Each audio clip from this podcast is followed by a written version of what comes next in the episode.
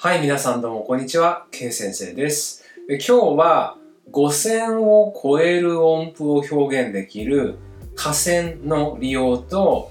8VA、8VB の解説を進めていこうと思います。で、早速ね、結論なんですけど、楽譜の5000ありますよね。その5000の内側を超えた音符の表記には、下線というね、線を追加していくものが必要になりまして、えーその正しい活用と、8VA とか 8VB などの表記の理解がね、必要になってきますので、これらの点について後ほど詳しく解説を進めていこうと思っています。このチャンネルでは、コード理論、作曲、ピアノ弾き歌いなど、音楽が好きな方にとって有益な情報をお伝えしていますので、興味のある方はぜひともチャンネル登録の方をよろしくお願いします。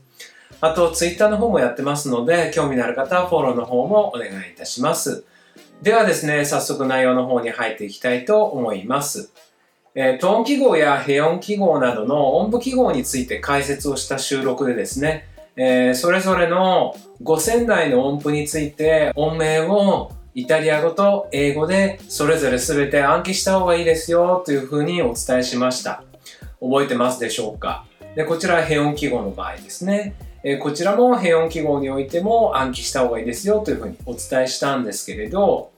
えこれらはですね、すべて5線の内側にある音符のみを解説していますので、えもしかしたら5000の外側の音ってどうしたらいいのって、疑問に持った方いらっしゃると思うんですけれど、実は5000の外側の音に関してはですね、え下線といって、こう線を追加して、音符を表記していくっていう表記法が必要になってくるんですね。で、この下線なんですけれど、5線の真上とか、えー5線の隣に位置する音符に関しては、下線を追加する必要はありません。ですので、えー5線の一番上の線の上に乗っている音符とか、一番上の線に触っている音符ですね。もしくは一番下の線の上に乗っている音符、もしくは、一番下の線に、触っている、触れている音符に関しては、下線を追加しなくても表記することができます。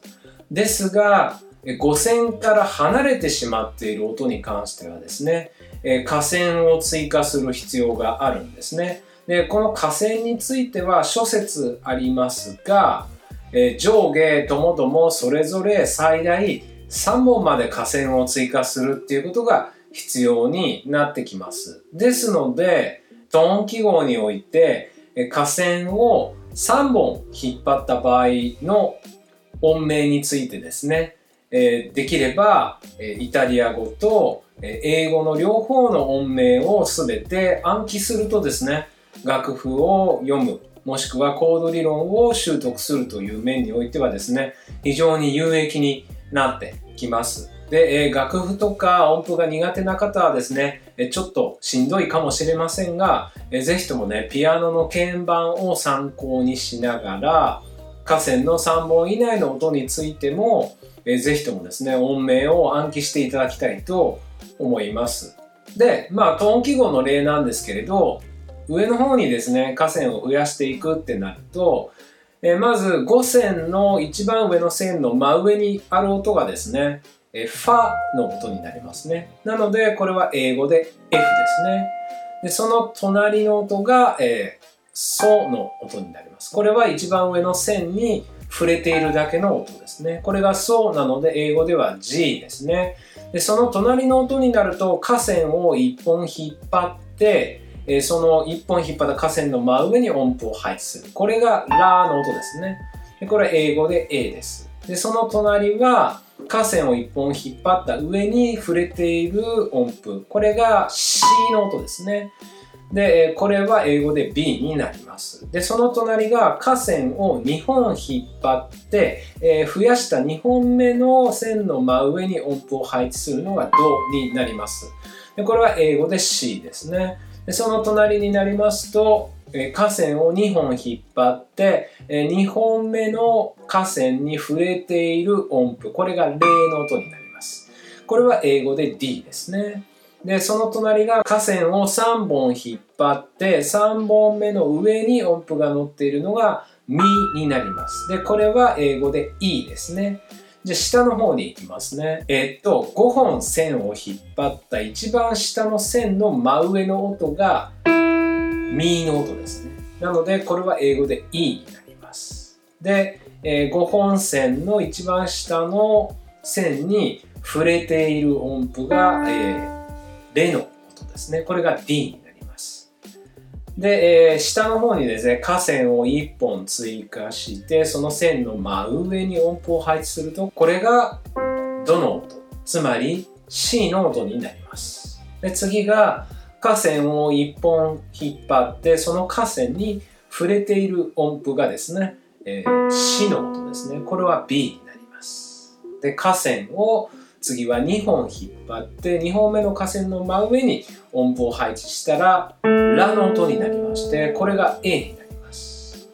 で次は下線を2本引っ張ってその2本目に触れているだけの音符を配置するとその音になります。でこれは G ですね英語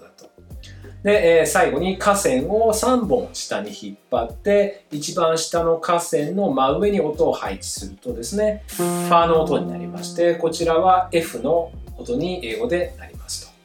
でこのようにちょっと複雑かもしれませんが実際にね楽譜に書いてまとめてみると、えー、上に増えていく音はですねファソラシドレミと FGABCDE という配列になっていて下に下線ではみ出ていく音もですね実は下から数えるとファソラシドレミと FGABCDE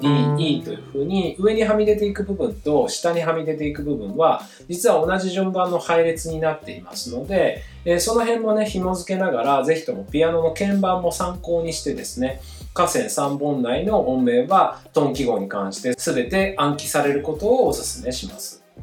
ではですね、引き続きまして、ヘ音記号の場合の河川3本内の音名について解説をしていきたいと思います。これもね、先ほどと同じ仕組みですね。まず、えー、ヘ音記号を書いてですね、5線を引っ張りますよね。で、一番上の線の真上に乗っている音がですね、ラーの音なので、これは英語で A ですね。でその右隣が、えー、5線の一番上の線に、えー、触れている音符これが「し」ですね、えー、英語で B になりますでその次が上に下線を1本引っ張ってその引っ張った下線の上に音符を配置すると「ど」の音になります。でこれが英語で C ですね。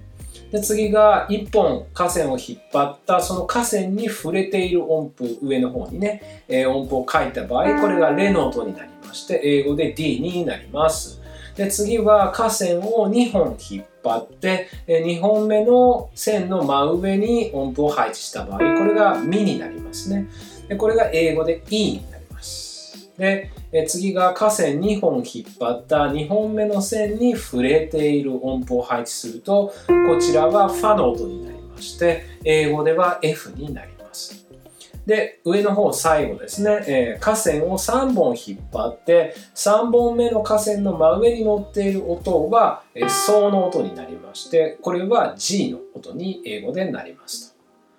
ではですね、下の方に参りまして、変音記号で5線引いてありますが、一番下の線の音の真上に音符を配置すると、これはソの音になります。英語で G になります。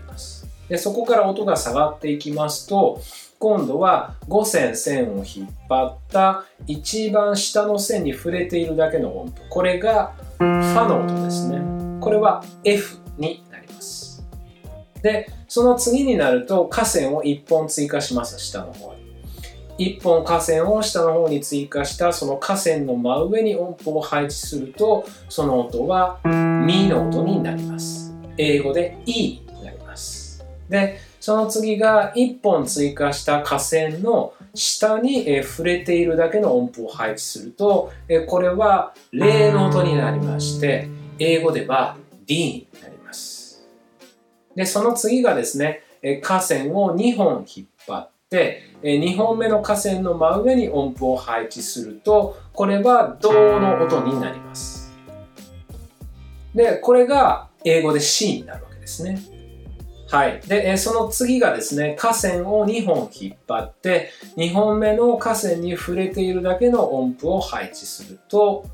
C の音になります。で、これは英語で B になります。で、下の方最後ですね、河川を3つ引っ張って、3つ目の河川の真上に音符を配置したら、その音はラの音になります。これは英語で A の音になります。はい。これがヘ音記号の場合の河川3本内の音名の解説になりますので、ちょっと大変かもしれませんが、ぜひともこれを機会に楽譜の読み方やコード理論をマスターしたい方はですね、この河川3本以内の変音記号の全ての音名について、これを機に暗記をしていただければなと思います。で、苦手な方はですね、ぜひともね、ピアノの鍵盤を参考にしていただければ、より分かりやすくなるかと思いますし、ピアノをお持ちでない方はですね、ノートやメモの紙の上にね、えー、鍵盤の絵を描いてですね、それを参考にされても十分機能すると思いますので、えー、ぜひとも鍵盤を活用してですね、え、音名の暗記の方を進めていただければと思います。でですね、この河川3本を超える場合はじゃあどうしたらいいかっていうとですね、実は河川3本を超える場合は、それよりもさらに高い音とか低い音をですね、サクッと簡単に表記する方法っていうのがありますので、ぜひとも安心してください。で、どういう表記方法かというとですね、河川3本を超える場合はですね、8VA とか 8VB という表記を活用するんですね。え音符の真上に 8VA と書いて、えこう、カッコとか線で閉じてあったりとか、音符の真下に 8VB と書いてあって、線やカッコ、点線で閉じてあるのを楽譜を見たことがある方もしかしたらいらっしゃるかもしれないですけれど、えこれらの表記はですね、え河川3本を超える場合に、え河川を3本以上利用しないで、え音符を表記するために必要な表記法となります。で、8VA と 8VB と2種類ありますが、8VA の方は 8VA と書いた音符がですね、1オクターブ高くなります。で、8VB の方はですね、8VB と音符の下につけた場合ですね、その音が1オクターブ低くなるんですね。なので 8VA も 8VB も両方つけた音の音符が変化するようになっているんですが、えここでね、オクターブという言葉がわからない方のために、オクターブについて解説を追加しますと、え、オクターブっていうのはですね、例えば、どの音をね、基準にするとします。で、このドの音よりも1オクターブ上のドというとですね、ピアノ鍵盤上で1つ上のドの音が1オクターブ上のドになるわけですね。で、えー、このドの音が基準音だとして、じゃあ1オクターブ下のドってなると、ピアノの鍵盤上で1つ下のドの音が1オクターブ下のドということになるわけです。で、もちろんですね、2オクターブ上とか3オクターブ下っていうふうに、オクターブをね、えー、複数使って、えー、違う高さの同じ音を示すっていうこともあるわけなんですね。なので、これでね、オクターブという言葉について理解いただけたかと思うんですけれど、この 8VA、8VB という名前はですね、8V のところが1オクターブという意味があって、それプラスですね、A が英語の above、上ですね。上の頭文字を取って 8VA と。で、B が below、下という意味ですね。なので、その below の頭文字を取って 8VB という風になっているわけです。なので 8VA が1オクターブ上で 8VB が1オクターブ下という風になりまして A か B かで意味合いが全然違ってくるわけですね。で、なぜこの 8VA、8VB の表記を使うかっていうと 8VA を活用するとですね、本来なら下線を4本引っ張らなきゃいけないような高い G のえー、引っ張らなくてもその1オクターブ下の音を表記してそこに 8VA と書いて、えー、線で閉じるっていうことをやるだけで、えー、同じ音を表記することができるわけです。ですので、まあ、合理的にね下線を少なく見やすく演奏者に伝えることができるという利点があるのでこの 8VA を下線をたくさん利用する代わりに利用するわけですね。で、同じく 8VB も同じ原理ですね。本来であれば河川をたくさんね、引っ張らなきゃいけないような音をですね、河川をなしにしてその代わりに 8VB と下に書いて線で閉じるということをやるだけで河川を利用しなくても本来なら河川が必要な音を簡単に合理的に表記するということができるわけです。でですね、この 8VA、8VB は必ずしも河川3本を超えてないといけないかっていうとそんなルールはなくてですね。河川3本を超えてなくても楽譜を読みやすくするために合理的に 8VA とか 8VB が活用される場合があります。例えば河川を2本ぐらい引っ張っている音がね連続するようなフレーズがあるとしてその部分をそのまま表記してもいいんですけど1オクターブ高い音で 8VB と表記することでですねプレイヤーとか演奏者の方にとって読みやすい位置ででもオクターブ下で演奏させるという風な楽譜の表記が可能になるわけなんですね。で楽譜っていうのはあの演奏者のために読みやすく合理的にするっていうのがあの必要不可欠になってくるのでそういう理由から河川3本を超えなくてもですね 8VA、8VB が活用されているケースっていうのは結構多いですので是非ともいろんな楽譜を見てねもし発見したらですねその活用法をチェックしていただきたいなと思うんですね。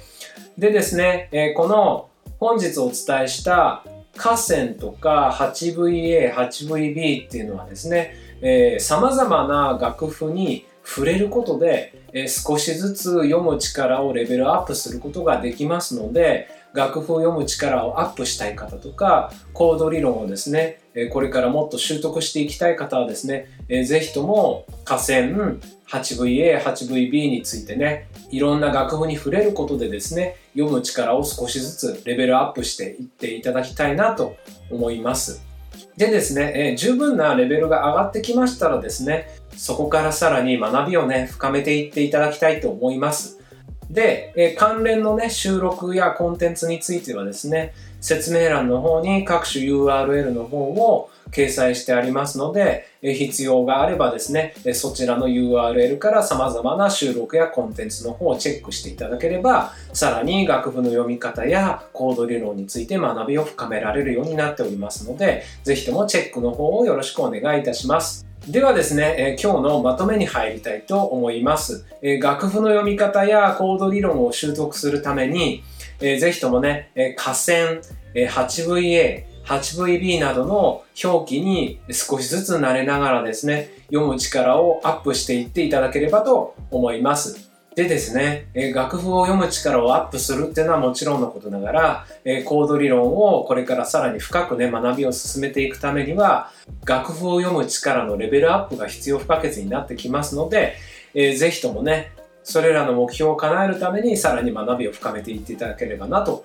思います。ではですね、え今日の収録はこれにて終わりになりますが、えこのチャンネルでは音楽が大好きな方のために有益な情報をたくさん伝えていきますので、興味のある方はぜひともチャンネル登録の方をよろしくお願いします。